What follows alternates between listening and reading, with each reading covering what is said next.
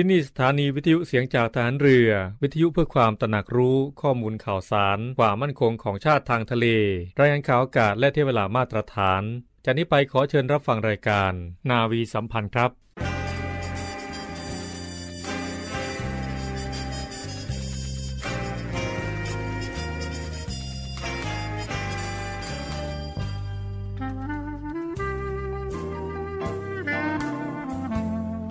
นายทหาร นายตำรวจทุกคน รักษาคำปริญาณที่ได้ให้ไว้อย่างเคร่งครัด และตั้งใจปฏิบัติหน้าที่ด้วยความเที่ยงตรง เข้มแข็งและเสียสละ พร้อมทั้งหมั่นศึกษา และฝึกฝนตนเอง ให้มีความจัดเจนคล่องแคล่วในหน้าที่ และในการปฏิบัติงานร่วมกับผู้อื่น ฝ่ายอื่นอยู่เสมอ ทุกคนทุกฝ่ายจะได้สามารถร่วมมือร่วมใจกัน สร้างสรรค์ความพัฒนาผาสุก ให้แก่ประชาชนและประเทศชาติ ได้ตามอุดมคติที่ตั้งมั่นไว้ตลอดไป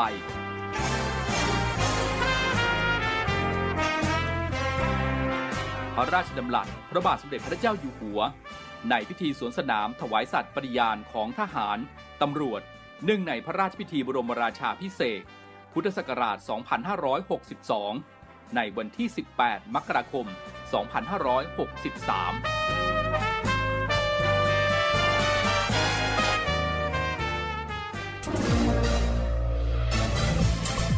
คุณกำลังฟังเสียงจากฐานเรือ ทุกความเคลื่อนไหวในทะเลฟ้าฝั่งรับฟังได้ที่นี่เสียงจากทหารเรือ กับช่วงเวลาของรายการนาวีสัมพันธ์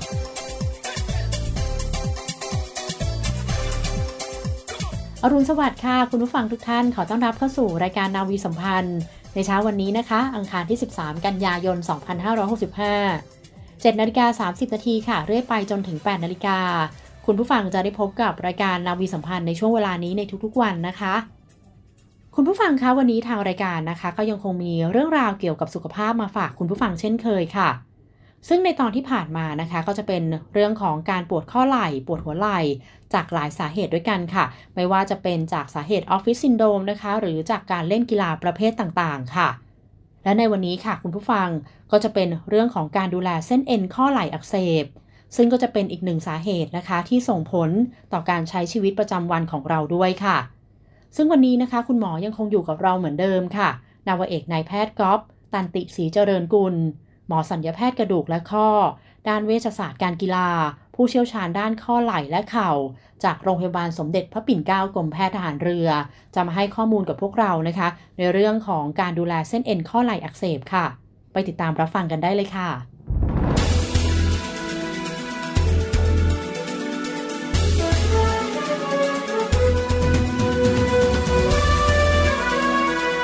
วัสดีค่ะ ต้อนรับเข้าสู่เรื่องราวสุขภาพของทางรายการมาฝากคุณฟังกันในวันนี้นะคะยังคงอยู่กับคุณหมอนาวเอกนายแพทย์กอล์ฟตันติศรีเจริญกุล คุณหมอสัญญาแพทย์กระดูก และข้อด้านเวชศาสตร์ การกีฬา ผู้เชี่ยวชาญด้านข้อไหล่และเข่าที่โรงพยาบาลสมเด็จพระปิ่นเกล้ากรมแพทย์ทหารเรือ มาพูดคุยกับเราต่อเนื่องในวันนี้ค่ะ สวัสดีค่ะคุณหมอค่ะ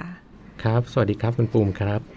ค่ะ ซึ่งตอนที่ผ่านมาฟังค่ะเราก็ได้นำเสนอกันถึงสาเหตุต่างๆ ที่อาจจะทำให้มีอาการปวดข้อไหล่ปวดหัวไหล่นั้นก็มีหลากหลายสาเหตุด้วยกัน ไม่ว่าจะเป็นทั้งออฟฟิศซินโดรมนะ การทำงานในแต่ละวัน หรือว่าพฤติกรรมการนั่งโต๊ะทำงานต่างๆ เหล่านี้ หรือว่าบาดเจ็บจากอุบัติเหตุทั้งจากการเล่นกีฬา แล้วก็อุบัติเหตุต่างๆ เหล่านี้ค่ะ รวมทั้งวิธีปฏิบัติและป้องกันตัวในการดูแลรักษาอาการปวดไหล่นั่นเอง วันนี้ค่ะก็จะมานำเสนออีกหนึ่งเรื่องราวของการดูแลทั้งเส้นเอ็นข้อไหล่อักเสบคุณฟังค่ะ เส้นเอ็นข้อไหล่อักเสบนั้นก็เป็นอีกหนึ่งสาเหตุที่ทำให้เกิด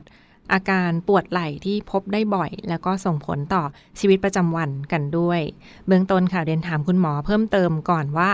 เอ็นข้อไหล่นะที่พูดถึงในครั้งนี้ค่ะ อยู่ส่วนไหนของร่างกายแล้วก็มีหน้าที่อะไรบ้างมาทำความรู้จักกับเอ็นข้อไหล่กันก่อนค่ะเรียนเชิญค่ะ ครับก็ก่อนอื่นนะครับก็ต้องรู้ว่าข้อไหล่เนี่ยของเราเนี่ยสามารถขยับได้มากที่สุดของข้อในร่างกายนะครับ ซึ่งสามารถยกได้ถึง 180 องศา ยกไปด้านหน้า ด้านข้าง ยกชิดหูได้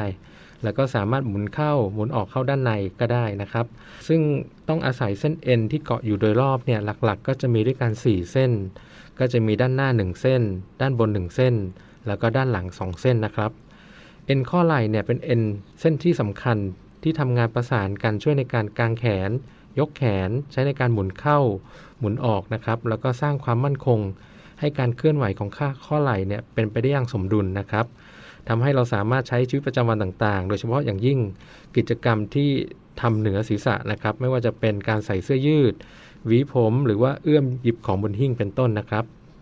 นั่นคืออวัยวะในส่วนของเอ็นข้อไหล่ดังที่คุณหมอได้กล่าวไปนะคะ แล้วสงสัยว่าอยู่ๆทำไมเอ็นข้อไหล่ถึงสามารถอักเสบได้เอง หรือว่ามันมีสาเหตุมาจากอะไรได้บ้างสำหรับการอักเสบของเอ็นข้อไหล่ค่ะ สาเหตุหลักๆเนี่ยก็มาจากการใช้งานหนักนะครับ โดยเฉพาะกิจกรรมเนี่ยที่ต้องขยับไหล่ซ้ำๆยกมือขึ้นเหนือศีรษะ อาชีพที่มีกิจกรรมดังกล่าวนะครับที่ทำให้เกิดมีอาการอักเสบได้ก็อย่างเช่น พวกช่างทาสีนะครับ หรือว่าแอร์โฮสเตสเนี่ยที่ต้องยกกระเป๋าเดินทาง สัมภาระไปเก็บขึ้นที่ที่เก็บด้านบนบ่อยๆนะครับ หรือว่ากลุ่มพวกนักกีฬาที่ใช้หัวไหล่หนักๆนะครับ อย่างเช่นตีแบด ตีเทนนิสว่ายน้ำเป็นต้นนะครับ แล้วก็อีกสาเหตุที่พบบ่อยก็เกิดจากความเสื่อมของเส้นเอ็นตามอายุนะครับ โดยเฉพาะอายุที่มากกว่า 40 ปี จะเป็นช่วงวัยทำงานจนถึงวัยสูงอายุนะครับ ก็จะเริ่มมีความเสื่อมของเส้นเอ็นรอบข้อไหล่ บางคนเนี่ยมีเส้นเอ็นเสื่อมแล้วนะครับ มีแคลเซียมมาพอก บางคนมีกระดูกบ่าย้อยลงมากดทับเส้นเอ็นก็เป็นได้นะครับ ทำให้มีการขบกันเนี่ยของกระดูกหัวไหล่แล้วก็กระดูกบ่าทำให้เส้นเอ็นอักเสบ แล้วก็เปื่อยยุ่ย จนทำให้เส้นเอ็นขาดในที่สุดนะครับ ก็จะทำให้คนไข้เนี่ยมีอาการอ่อนแรงยกแขนไม่ขึ้น แล้วก็จะตามมาด้วยเรื่องของข้อไหล่ติด แล้วก็ข้อไหล่เสื่อมตามมาได้ครับ และในส่วนของอาการเส้นเอ็นข้อไหล่อักเสบบางท่านคุณฟังอาจจะยังไม่เคยได้ยินหรือว่าบางท่านที่มีอาการอยู่แล้วก็สงสัยว่าใช่เป็นโรคเอ็นข้อไหล่อักเสบหรือไม่นะคะอาการเอ็นข้อไหล่อักเสบนั้น มักจะมีอาการอย่างไงหรือว่ามีสาเหตุแตกต่างจากโรคอื่นๆ เช่นออฟฟิศซินโดรมที่เราพูดกันหรือไม่อย่างไรนะคะสำหรับอาการเอ็นข้อไหล่อักเสบค่ะ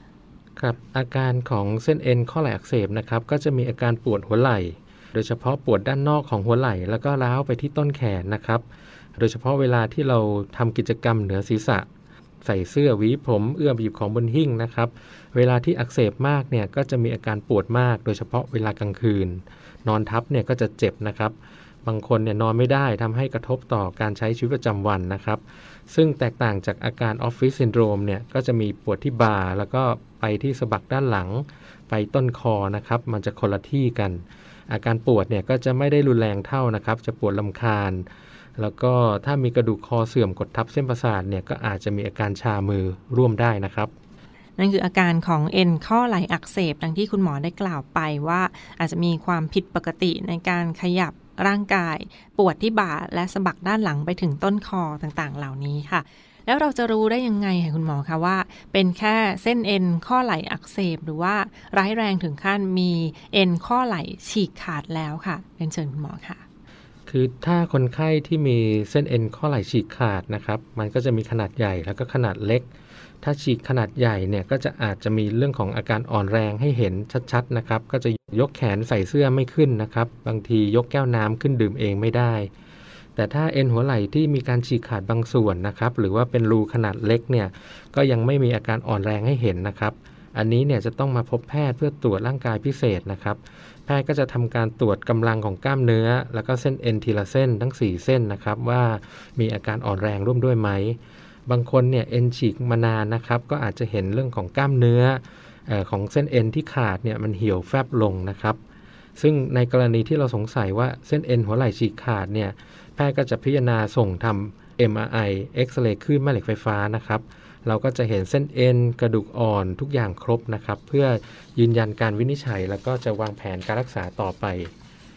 อีกกรณีหนึ่งนะครับ ผู้สูงอายุบางคนเนี่ยได้รับอุบัติเหตุไม่รุนแรงแค่ลื่นล้ม ไหล่กระแทกหรือว่ามือยันพื้นนะครับ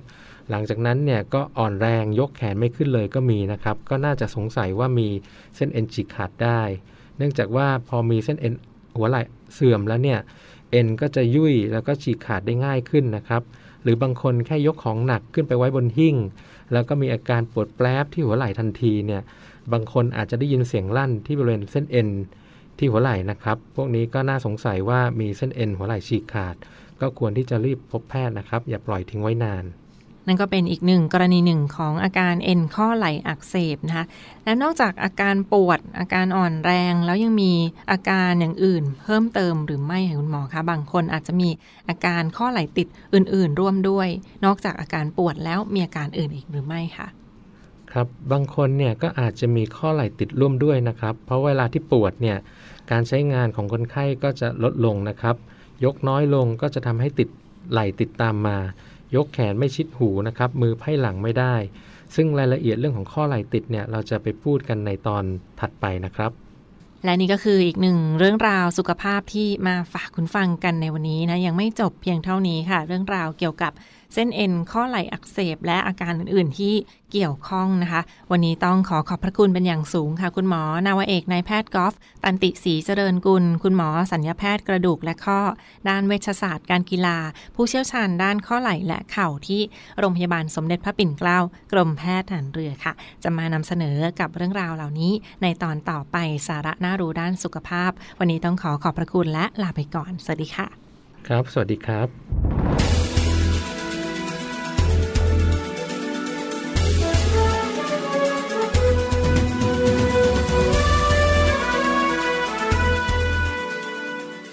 ผู้ฟังคะ เดี๋ยวช่วงหน้านะคะ เราไปพบกับคุณอาร์มพิรวัตรสุทธิบูรณ์ในเนวีอัปเดต และรอบรู้เรื่องสุขภาพกับพันจ่าเอกสุประชัยเหลือสืบชาติ แล้วกลับมาพบกับรายการนาวีสัมพันธ์ได้ในช่วงสุดท้ายค่ะสำนักงานปลัดกระทรวงกลาโหม ขอเชิญชวนประชาชนและนักท่องเที่ยว เยี่ยมชมพิพิธภัณฑ์ศาลาว่าการกลาโหม และส่วนจัดแสดงปืนใหญ่โบราณ บริเวณด้านหน้าศาลาว่าการกลาโหมจำนวน 40 กระบอก เพื่อศึกษาประวัติศาสตร์ในการรักษาอธิปไตยของชาติ รวมถึงผลงานทางศิลปะอันทรงคุณค่า ที่ดำรงไว้ซึ่งเอกลักษณ์ของความเป็นไทย โดยสามารถเข้าเยี่ยมชมได้ในวันและเวลาราชการ หรือติดต่อได้ที่ 0816173233 และ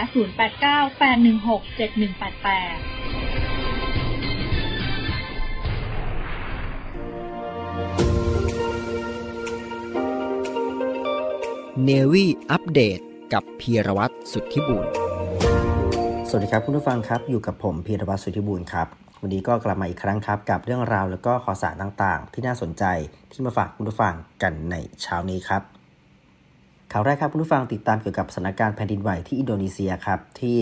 ล่าสุดเองถือว่ามีแรงสั่นกว่า 6.2 แมกนิจูด FP ได้มีการรายงานเกี่ยวกับในเรื่องของการสำรวจธรณีวิทยาสหรัฐอเมริกา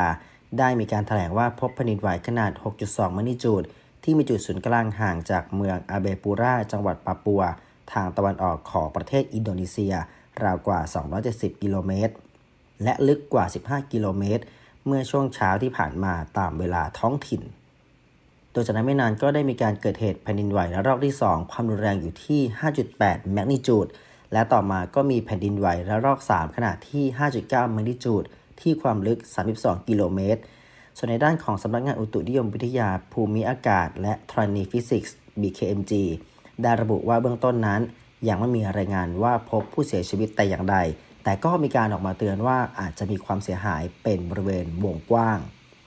ทั้งนี้ต้องบอกว่าอินโดนีเซียนั้นถือว่าเป็นหนึ่งในประเทศที่ประสบแผ่นดินไหวบ่อยที่สุดในโลก และเมื่อเดือนมกราคมในปี 2564 ก็ได้มีการเกิดแผ่นดินไหวกว่า 6.2แมกนิจูดในจังหวัดสุลาเวสี เหตุการณ์นี้ครับผู้ฟังมีผู้เสียชีวิตมากกว่า 100 ราย และประชาชนนับหมื่นคนก็ต้องไร้บ้านและกลายเป็นคนไร้ที่อยู่ อีกหนึ่งข่าวของวันนี้ครับติดตามกันในฝั่งของเกาหลีเหนือ ที่ล่าสุดเองทางผู้นำของเกาหลีเหนือนั้น ได้มีการออกมาประกาศก้าวว่าเกาหลีเหนือนั้นถือว่าเป็นรัฐครอบครองนิวเคลียร์ทางการเกาหลีเหนือได้มีการผ่านร่างกฎหมายประกาศตนเอง เป็นรัฐครอบครองอาวุธนิวเคลียร์ NWS โดยในคิมจองอึนผู้นำสูงสุดแห่งเกาหลีเหนือได้มีการกล่าวในวันฉลองครบรอบ 74 ปี การก่อตั้งเกาหลีเหนือ โดยย้ำว่าการตัดสินใจดังกล่าวนี้ไม่สามารถย้อนกลับได้ และก็ยังถือว่าเป็นการตัดความเป็นไปได้ในการเจรจาปลดอาวุธนิวเคลียร์ในคาบสมุทรเกาหลีอีกด้วยสำนักข่าว KCNA ของรัฐบาลเกาหลีเหนือ และกฎหมายดังกล่าว ก็ได้มีการออกมาว่าเกาหลีเหนือนั้น มีสิทธิ์ในการใช้มาตรการชิงโจมตีก่อนด้วยอาวุธนิวเคลียร์เพื่อเป็นการปกป้องประเทศแม้ว่าเกาหลีเหนือนั้นจะถูกนานาชาติคว่ำบาตรทางเศรษฐกิจอย่างเด็ดขาด จากการทดสอบโครงการนิวเคลียร์อย่างน้อย 6 ครั้ง ในระหว่างปี 2549 จนถึงปี 2560 นอกจากนี้นายคิมก็ยังละเมิดมติคณะมนตรี ความมั่นคงแห่งสหประชาชาติ หรือว่า UNSC เกี่ยวกับในเรื่องของการหารือการปลดนิวเคลียร์ครั้งที่ 2 กับสหรัฐอเมริกาก็ล้มเหลวลง เหตุการณ์นี้ครับผู้ฟังก็ส่งผลให้ความพยายามในการผลักดันการเจรจาในช่วงเปลี่ยนรัฐบาลจากอดีตประธานาธิบดีโดนัลด์ทรัมป์เป็นประธานาธิบดีโจไบเดนไม่คืบหน้านำซ้ำเกาหลีเหนือนั้นก็ยังคงเดินหน้าทดสอบขีปนาวุธอย่างน้อย 16 ครั้ง ตั้งแต่ต้นปี 2565 ทั้งนี้ก็ยังคงมีภาพถ่ายดาวเทียมเมื่อเดือนมีนาคมที่ผ่านมา ออกมาเปิดเผยแล้วก็บ่งชี้ว่าเกาหลีเหนือนั้นกำลังซ่อมแซมฐานยิงนิวเคลียร์พุงเกรีที่ทางเกาหลีเหนือทำลายลงเมื่อปี 2560 ตามข้อตกลงการหารือกับสหรัฐอีกด้วย ส่วนในอีกเรื่องหนึ่งครับคุณผู้ฟังก็ยังคงอยู่กับเกาหลีเหนือเช่นเดียวกันครับ ซึ่งล่าสุดเองก็ได้มีการผ่านกฎหมายในการสร้างสังคมนิยม สมัชชาประชาชนสูงสุดของเกาหลีเหนือได้มีการเปิดประชุมเป็นสมัยแรกเมื่อวันพุธที่ 7 กันยายนที่ผ่านมา และก็ได้มีการผ่านกฎหมายว่าด้วยการจัดสวนและการพัฒนาชนบท ที่มีเป้าหมายในการเปลี่ยนประเทศให้กลายเป็นแดนสวรรค์ แห่งนักสังคมนิยมที่งดงามและอารยธรรม KCNA สื่อทางการเกาหลีเหนือได้มีการรายงานในการอ้างอิงถ้อยแถลงของสมาชิกสภาต่อการประชุม ว่ากฎหมายสชอบข้างต้น จะเป็นการช่วยพัฒนาความพยายามของพรรครัฐบาลที่นำมาซึ่งการเปลี่ยนแปลง โดยรักฐานในชุมชน ชนบท และนโยบายว่าด้วยการจัดสวน เพื่อเกิดการพัฒนาอย่างรวดเร็วของชุมชนชนบท นักสังคมนิยมแบบเกาหลีทำให้ประเทศนั้นกลายเป็นแดนสวรรค์แห่งนักสังคมนิยมที่งดงาม และมีอารยธรรม ฝั่งของนายคิมจองอึนซึ่งไม่ได้เข้าร่วมวาระการประชุมดังกล่าว ก็ได้มีการให้คำมั่นที่จะปรับปรุงวิถีชีวิตของประชาชน และส่งเสริมการพัฒนาชนบท ท่ามกลางวิกฤตเศรษฐกิจที่ลุกลามจากการล็อกดาวน์โควิด -19 และในปัญหาเกี่ยวกับมาตรการคว่ำบาตรจากนานาชาติ ต่อโครงการอาวุธนิวเคลียร์ของประเทศ และภัยพิบัติทางธรรมชาติอีกด้วย เนวี่อัปเดต กับพีรวัตรสุทธิบุญ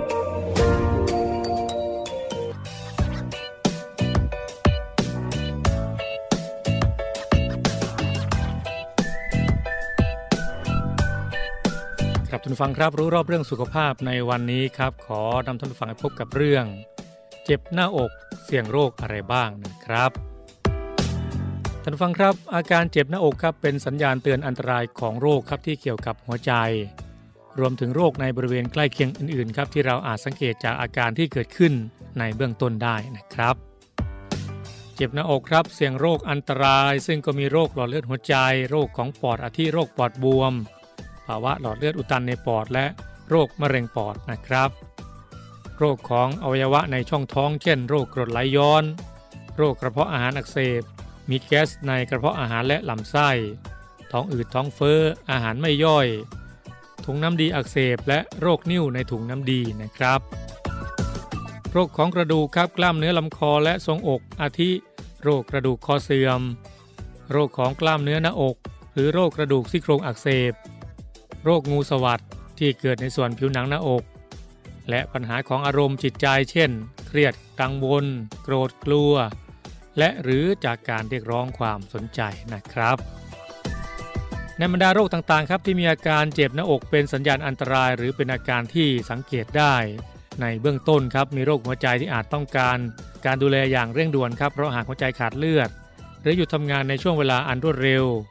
อาจส่งผลต่ออวัยวะอื่นๆ ไปจนถึงอันตรายต่อชีวิตเลยทีเดียวนะครับ อาการเจ็บหน้าอกที่อันตรายต่อหัวใจเสี่ยงอาการกล้ามเนื้อหัวใจตายเฉียบพลัน หรือ Heart Attack มีดังนี้นะครับอึดอัดบีบแน่นแสบร้อน หรือเจ็บตรงกลางหน้าอก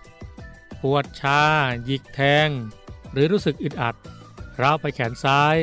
หรือทั้งสองข้างร้าวไปขากันไกล หรือท้องเหนือสะดือ หายใจทีหอบเหนื่อยใจสัน่นคลื่นไส้หรืออาเจียน จุกแน่นท้อง วินเวียนศีรษะ หน้ามืด วูบเป็นลม และอ่อนเพลีย เหนื่อยล้าผิดปกตินะครับ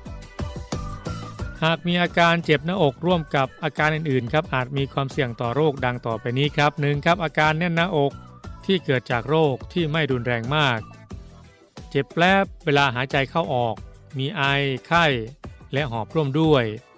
มักจะเกิดจากปอดอักเสบ หรือเยื่อหุ้มปอดอักเสบ แน่นใต้ชายโครงขวา จุกบริเวณลิ้นปีมักจะเกิดจากอาการด้านทางเดินอาหาร ซึ่งเป็นอาการที่สัมพันธ์กับการรับประทานอาหารที่มีไขมันสูง เกิดจากโรคกระเพาะ หรือนิ่วในถุงน้ำดี เจ็บแปลบเจ็บจี๊ดๆประมาณ 2-3 นาที เวลาที่อยู่เฉยๆมักจะเกิดจากภาวะความเครียด 2. ครับอาการแน่นหน้าอกที่เกิดจากความรุนแรง มีอาการแน่นหน้าอกข้างใดข้างหนึ่ง หายใจไม่ออก มีอาการทันที มักจะเกิดในผู้ที่ตัวผอมสูง เกิดจากลมรั่วในปอด เป็นโรคที่เป็นมาแต่กำเนิด ต้องรีบไปพบแพทย์ทันที ถ้าปล่อยไว้ทำให้เสียชีวิตได้นะครับ ถ้ามีอาการแน่นหน้าอกดังกล่าวครับในกรณีที่ผู้ที่ไม่เคยเป็นโรคหัวใจมาก่อน ให้รีบไปพบแพทย์ทันทีครับเพื่อตรวจคลื่นไฟฟ้าหัวใจ แต่ถ้าในกรณีเป็นผู้ที่มีโรคหัวใจอยู่แล้ว หากมียาอมใต้ลิ้น ให้รีบอมยา ภายใน 5 นาทีไม่ดีขึ้น ให้รีบไปโรงพยาบาลที่ใกล้ที่สุดนะครับครับท่านฟังครับหากมีอาการเจ็บหน้าอกบ่อยๆครับ มีอาการมากจนรู้สึกแน่นหน้าอก หายใจไม่ออก หรือมีอาการเจ็บหน้าอกโดยหาสาเหตุไม่ได้ ควรรีบไปพบแพทย์ ตรวจและวินิจฉัยโรค อย่างละเอียดโดยเร็วนะครับ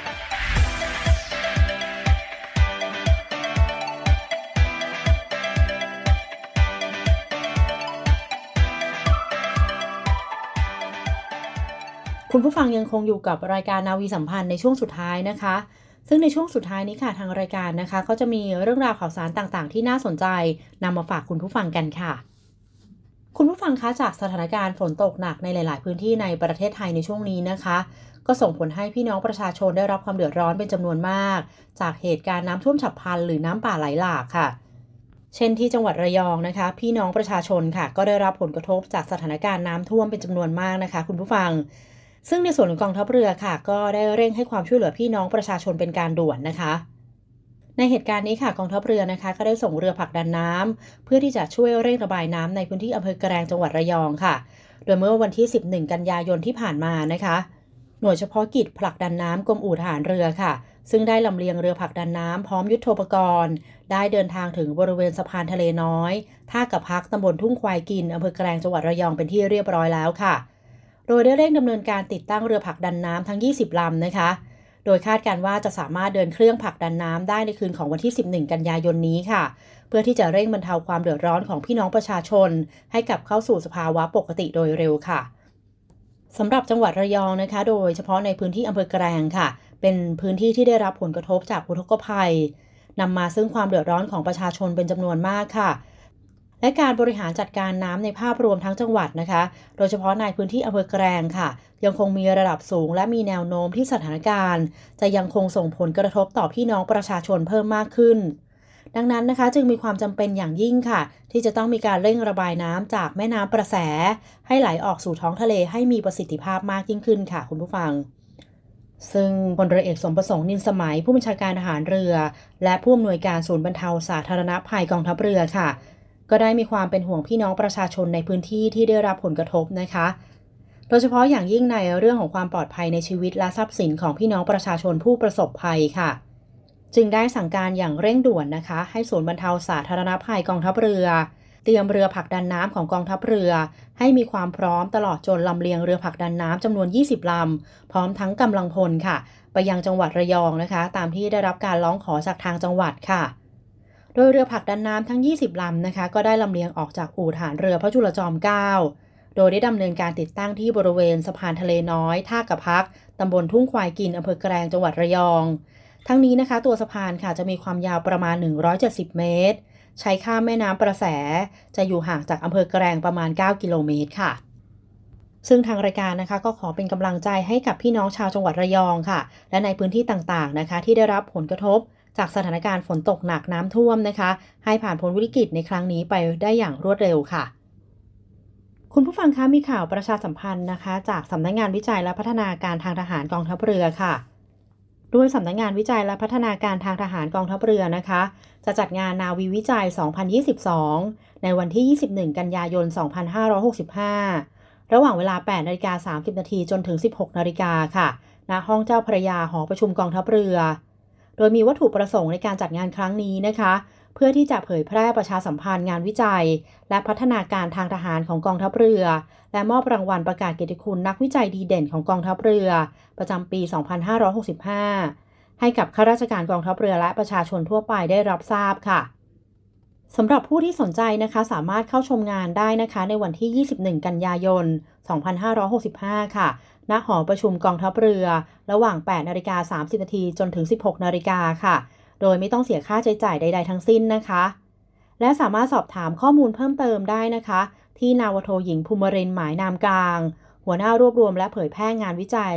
กองวิทยาการสำนักงานวิจัยและพัฒนาการทางทหารกองทัพเรือ หมายเลขโทรศัพท์ 024757278 และหมายเลข 024757214 ค่ะ คุณผู้ฟังคะมีข่าวจากกรมสรรพากรนะคะ ในเรื่องของการเปิดรับสมัครสอบ ผู้สำเร็จการศึกษาปริญญาตรีสาขาทางการบัญชี เข้ารับการทดสอบเป็นผู้สอบบัญชีภาษีอากร ครั้งที่ 54 สามารถสมัครผ่านเครือข่ายอินเทอร์เน็ตได้นะคะ ที่ทางเว็บไซต์ www.rd.go.th ค่ะ โดยรับสมัครนะคะตั้งแต่วันที่ 1 ถึง 16 กันยายน 2565 ตลอด 24 ชั่วโมงค่ะ ไม่เว้นวันหยุดราชการนะคะ สามารถสอบถามรายละเอียดเพิ่มเติมได้นะคะ ที่กองมาตรฐานการสอบบัญชีภาษีอากร ชั้น 17 อาคารกรมสรรพากร หมายเลขโทรศัพท์ 022729171 และ 022729677 ค่ะ คุณผู้ฟังคะและวันนี้ค่ะ ก็หมดเวลาของรายการนาวีสัมพันธ์แล้วนะคะ กลับมาพบกับรายการนาวีสัมพันธ์ได้ใหม่ในโอกาสหน้าค่ะ 7นาฬิกา30นาทีจนถึง 8นาฬิกา วันนี้ต้องขอลาคุณผู้ฟังไปด้วยเวลาเพียงเท่านี้นะคะ รักษาสุขภาพกันด้วยนะคะ คุณผู้ฟัง สวัสดีค่ะ หนุ่มนอปอคอจากแม่และพ่อมาอยู่แดนไกล ด้วยเกียรติศักดิ์นักรบไทย ปกป้องคุ้มภัย แห่งลุ่มน้ำโขงริมสองฝากฝั่งไทยลาวที กันเชื่อมโยง งามเด่นยามอัดสดง ชวนลุ่มลง มนครั้งเชียงแสน หนุ่มนอปอคอ เราภาคภูมิใจในเกียรติศักดิ์ศรีไม่ยอมให้ใครเข้ามาย่ำยีพื้นแผ่นดินที่เราห่วงเห็น ไม่เคยหวาดวันของภัยรอบายแดน สิ่งที่วันใจเลือแสน คืออย่างไรแฟน เคียงคู่เคลียครอพ่อคุณแม่ราย ได้โปรดช่วยลูกสักครั้ง ช่วยให้สมหวัง ทุกงานที่ลูกสารต่อป้องให้ได้ผลสาวหน้ามน อมาชอบพอ เห็นใจหนุ่มนอปอคอที่เฝ้ารอ สาวมาเกี่ยวแขนคำคืนเน็บหนาวสาวได้ในเล่าจะมาเห็นใจเฝ้าคอยถนอมและห่วงใยให้กำลังใจโอนใจเป็นแฟน ผมนักรบหนุ่ม ใจซื่อจากบ้านต่างแดน ขอฝากใจสตรีเชียงแสน อย่าได้ดูแคนหนุ่มนอปอคอ